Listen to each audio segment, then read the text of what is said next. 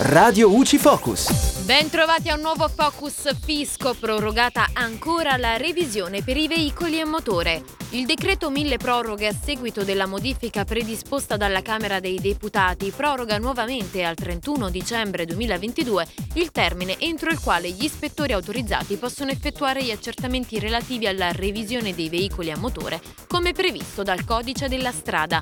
Inizialmente il termine era fissato al 31 marzo 2022, termine anche dello stato di emergenza, ma con il nuovo provvedimento la scadenza è giunta a fine anno. La finalità della revisione dei veicoli a motore in base a quanto disposto dal codice della strada è quella di accertare che sussistano tutte le condizioni di sicurezza per la circolazione e di silenziosità e che i veicoli stessi non producano emanazioni inquinanti superiori ai limiti prescritti. Le revisioni sono effettuate dagli uffici del Dipartimento per i trasporti terrestri, uffici della motorizzazione civile, ovvero soggetti che hanno specifiche concessioni.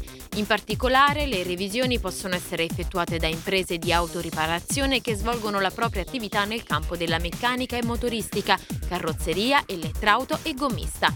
Infine si ricorda che se non si effettua la revisione per tempo si rischia una sanzione amministrativa da 173 euro a 694 euro. E da Giulia Cassone è tutto, al prossimo Focus. Radio UCI